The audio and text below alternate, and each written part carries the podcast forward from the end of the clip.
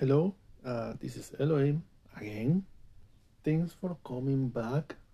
I hope that you are enjoying the other episodes. I hope that you can releasing. I think that's the word, releasing your favorites.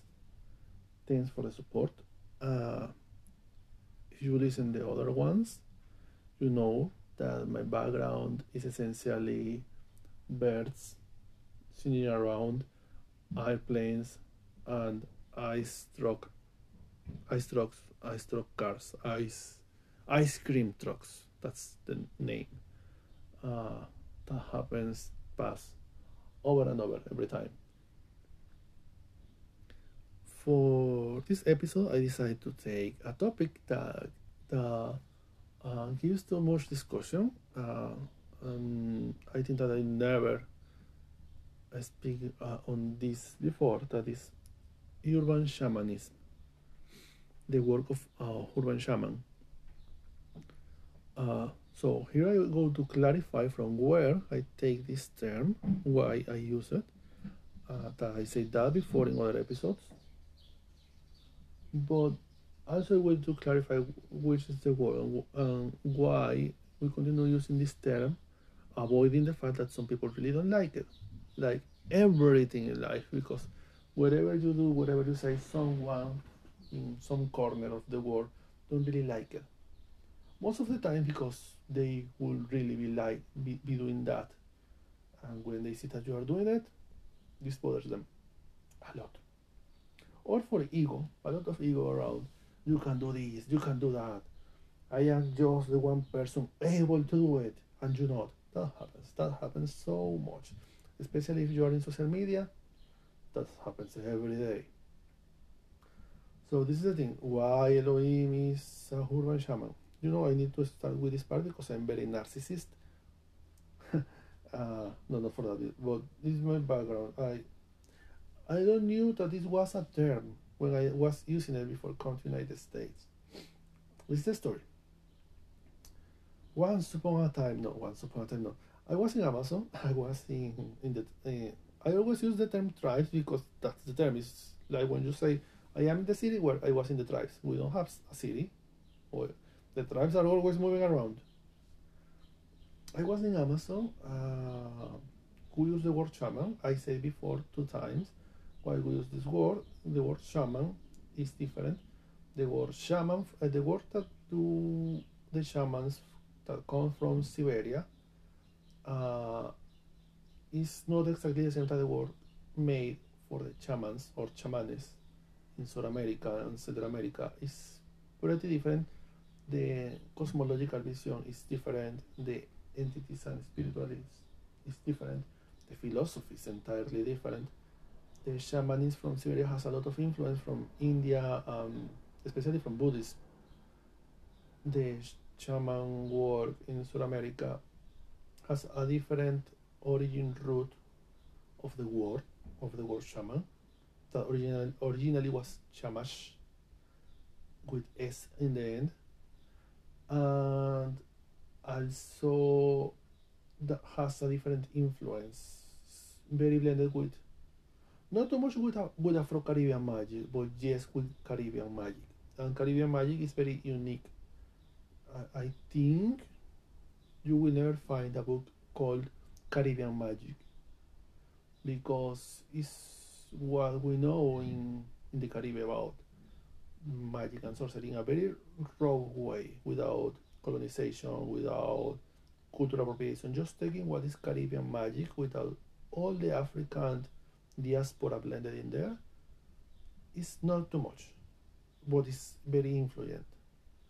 When you see how this word, I never could make a whole book about Caribbean magic, but I can make for the future an episode in Caribbean magic. It's like a PDF that it has in my computer, where I tried one time to be like a paper for the college, to make a whole paper about the original religion and magic of the Caribbean. It's not too much information, but it's some information that you can probably use in your favor for whatever you want. And the work of the shamans in South America has a lot of Caribbean influence, but not Afro-Caribbean diaspora. Afro-Caribbean diaspora is found in Afro-Caribbean traditions like Umbanda, Candomblé, Mayumba, Palo, Lukumi, Santeria, etc., etc., etc., etc., etc.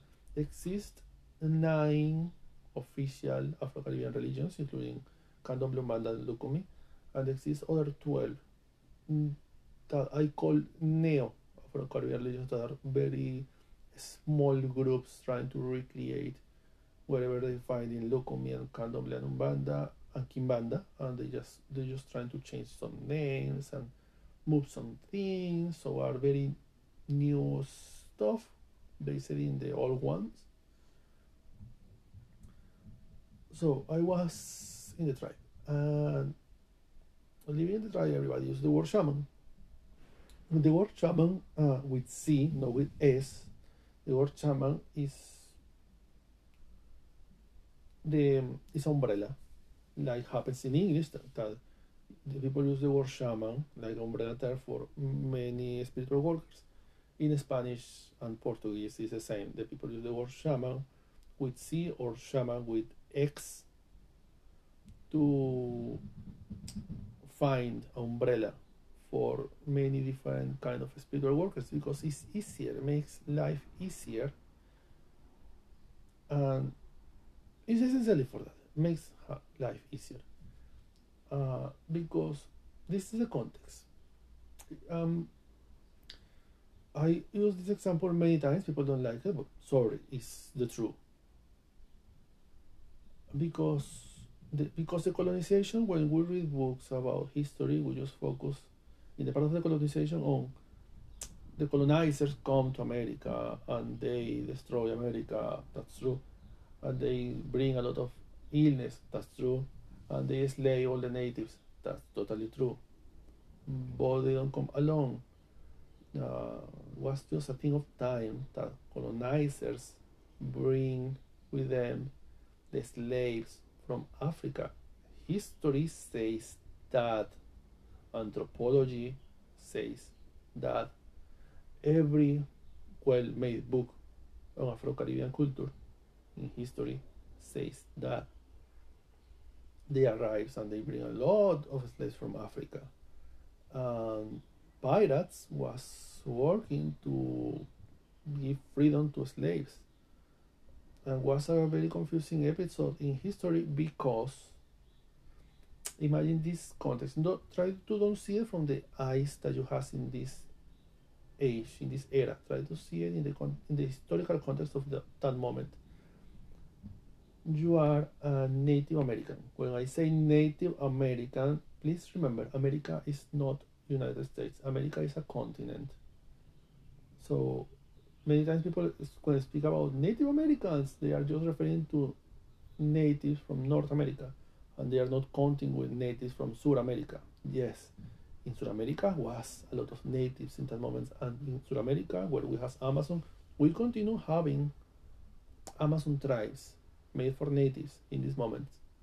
So they are Native Americans. They blend. They was here and they was colonized in that moment, and they was blend with the new natives, not too much in North America, but because North America, the Native Americans and the people of color and the white people, it's like 3 different wars trying to happen at the same time.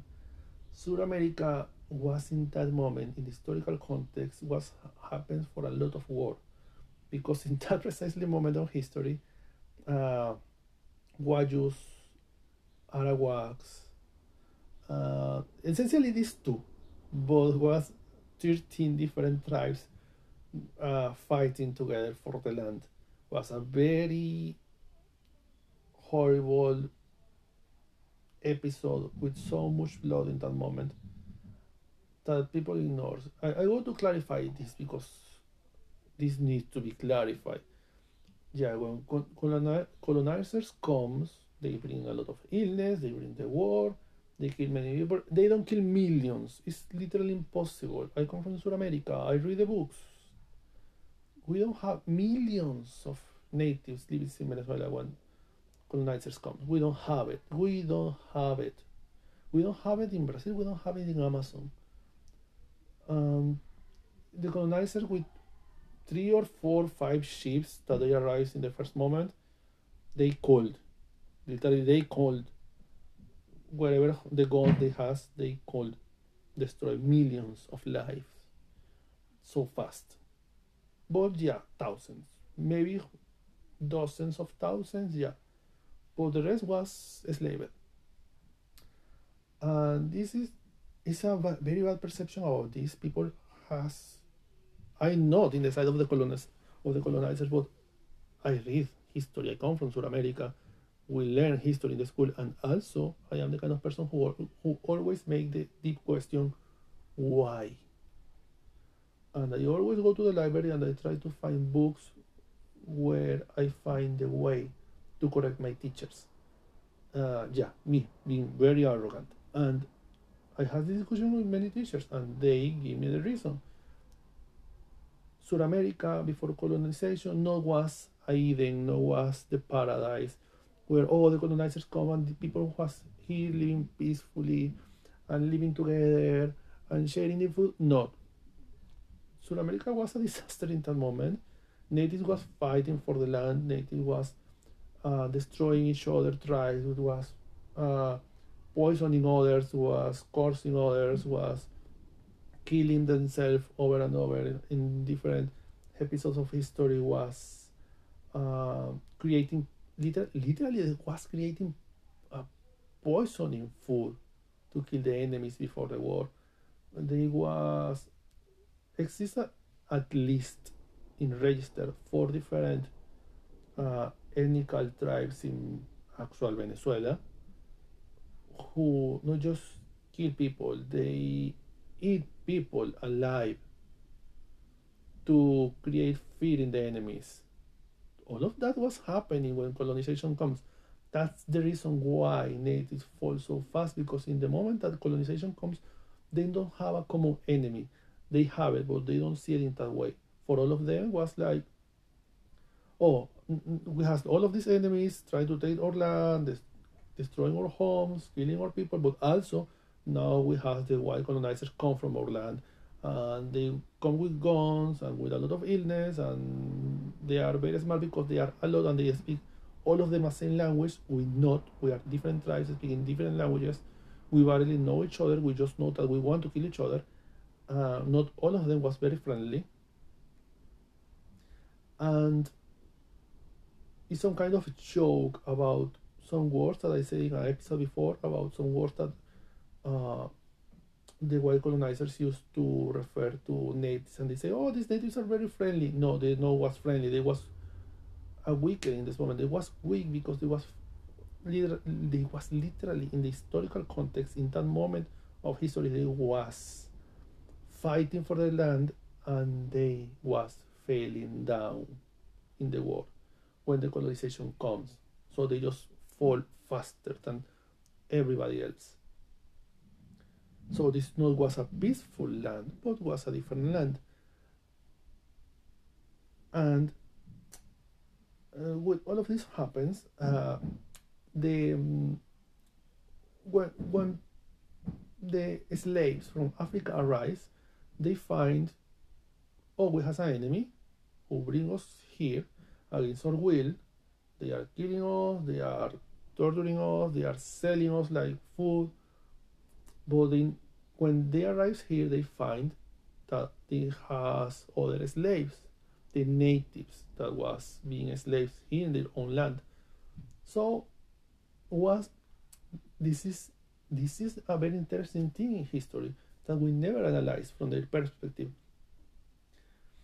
The slaves, the natives, in Spanish we are not uncomfortable with this word, with the word Indian, but I know that in English it's a lot of things happening around this world, but in Spanish we use comfortable, in a comfortable way. The word Indian is very comfortable for us. It's normal. Actually, my grandma called herself an India. But you understand that in North America, the context is entirely different. So these persons, Indians, without trying to be offensive, I promise, natives, they was slaves, and they find that other slaves comes from a different continent, and they speak a different language, and both has a common enemy, a white man. So for the native slave, from wherever is their tribe and their language and their culture, they find more relation, more binding with the black slave coming from Africa than with their other slave coming from their other tribe in America.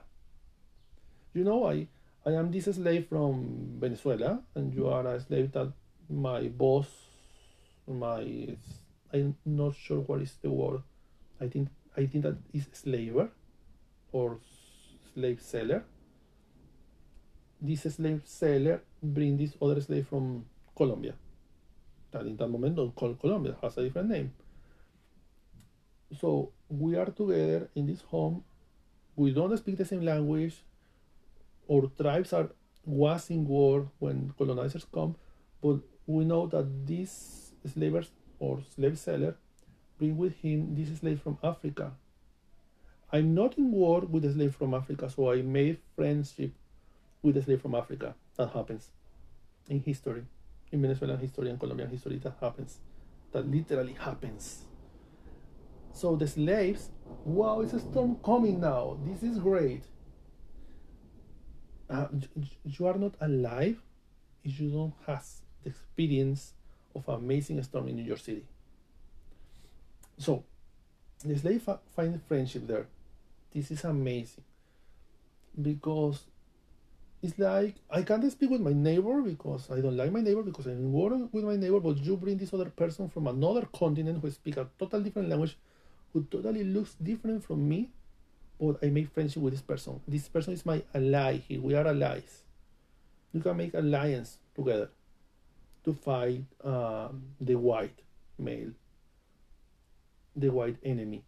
So they are starting to learn the language of each other. They are starting to find that each other has similar views, similar perspectives on shamanism, on spiritualism, or on religion. They have many gods. They find gods in nature, in the trees, in the animals. So when all of this happens, they create all of these magical mix-up in religion, and they call themselves, with the time, Chaman. It was the umbrella word for all of them. Chaman, with C, originally was shamash, was in the original context a word from Venezuela. That if you try to look for this word to the root, to the original root of this word, comes from a little herb that grow up around the Orinoco River. This ayer. All of this discussion comes from the word that was ayer. And these persons, this is nice. So all of these persons find the word shamash like a way to say, oh, you are a priest of your religion in your continent, you believe in gods in plural, you have spirits, you believe in the life after life, you believe in the afterlife, you believe in the life after death, you believe in spirituality and spiritualism, in magic, in sorcery, in spellwork, blah, blah, blah, blah. So when natives in America see that someone from Africa has a similar practice in secret between the slaves, they say, oh, this is a shamash.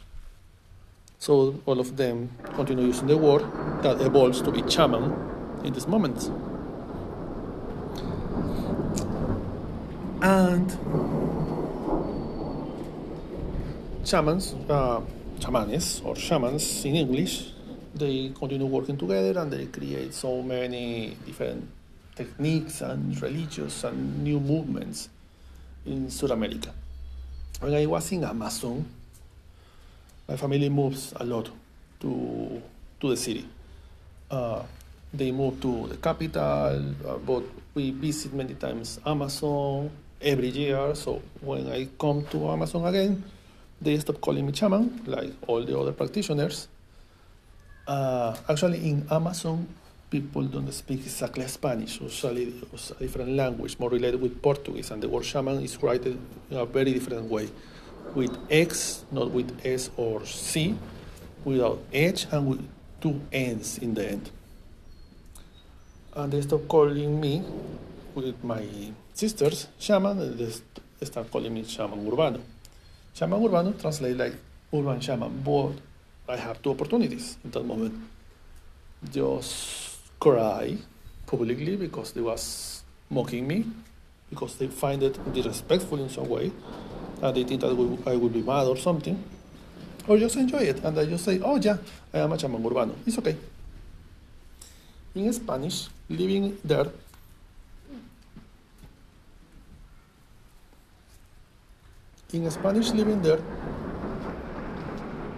I never use the word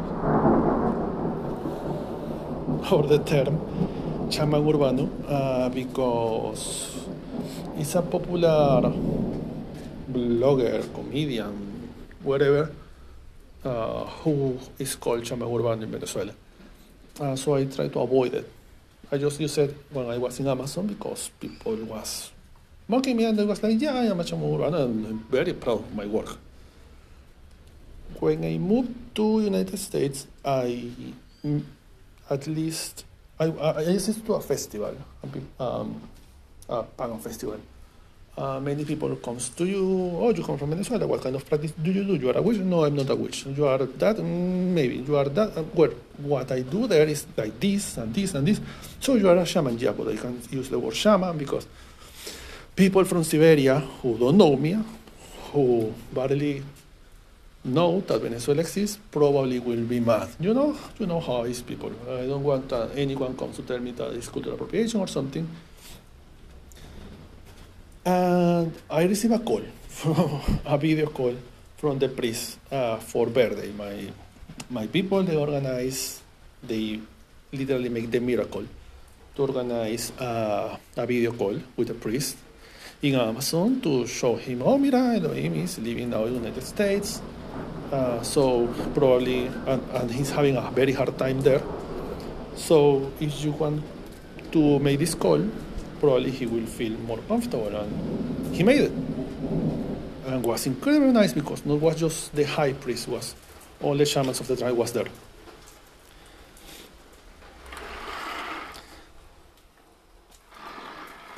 And when that happens, the leader, the high shaman, he say, well, this is a very big storm. I need to start to look for refugees now. So the leader shaman, she starts saying, oh, you are, now you are officially an urban shaman. Now you can neglect that. And I say, yeah, I'm officially an urban shaman. Obviously, he said it in Spanish. Now, tú eres now oficialmente un chamán urbano, and I say yes. Now you are living in New York City, you are doing urban shamanism and all of that, and it was like, yeah, it's practically what I'm doing. First, I take it offensive, like he was trying to be offensive in some way, like all the other guys when I was younger. But he says it's a lot of magic in the cities. It's the level of magic, the energies, and the spirits that resist in the city, they need help. They need shamans there. And it's nice that you are doing this work. It's nice that you are having this opportunity. So take advantage of this and make your best. I say, oh, yeah, thank you for the advice. It's very nice. Really, I really appreciate that. Thank you. I promise I will do my best. And it's true. The people take it like you're just trying to be cool. Like people who say, oh, I am a shamanic witch, I am a shamanic sorcerer, or Wiccan shaman, terms that you are like, this is very confusing because they are literally contradictory. But I find that the urban shamanism is something really happening, not just in Venezuela, also here in North America, also here in specifically here in New York City. Is so many persons alive and dead looking for help, looking for guidance, so much work, so much spiritual energy that is being wasted in the city, that you can do all kind of spell works and rituals and protections and talisman. You have lots, literally lots of energy to take in your advantage to use. It's so many spirits working around and moving around looking for help, and so much stress. I never will tell you all this story because it's very personal, it's very sad, but I had the opportunity to visit the place, the monument for the Freedom Towers, for the Twin Towers.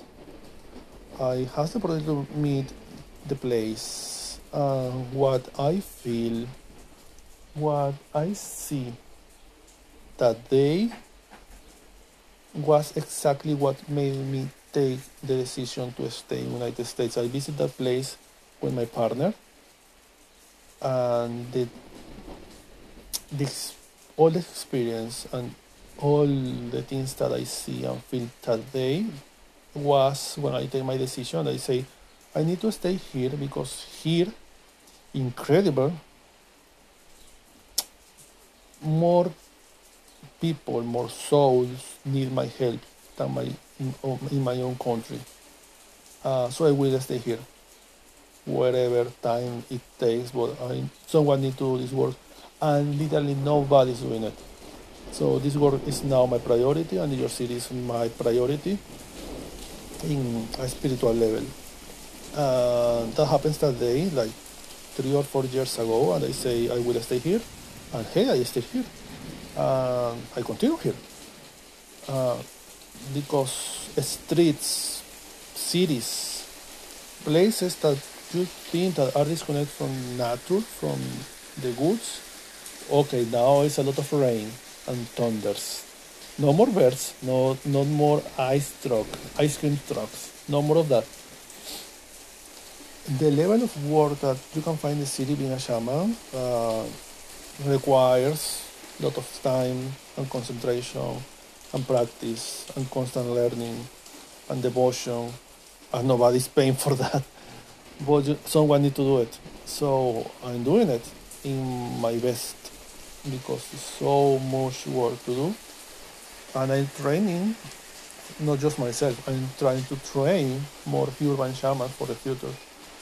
When I die, I will die in peace. I will be totally peaceful and happy and joyful to know that I meet or train at least 1 or 2 new good shamans or urban shamans that can work around and make this work that I'm trying to do now.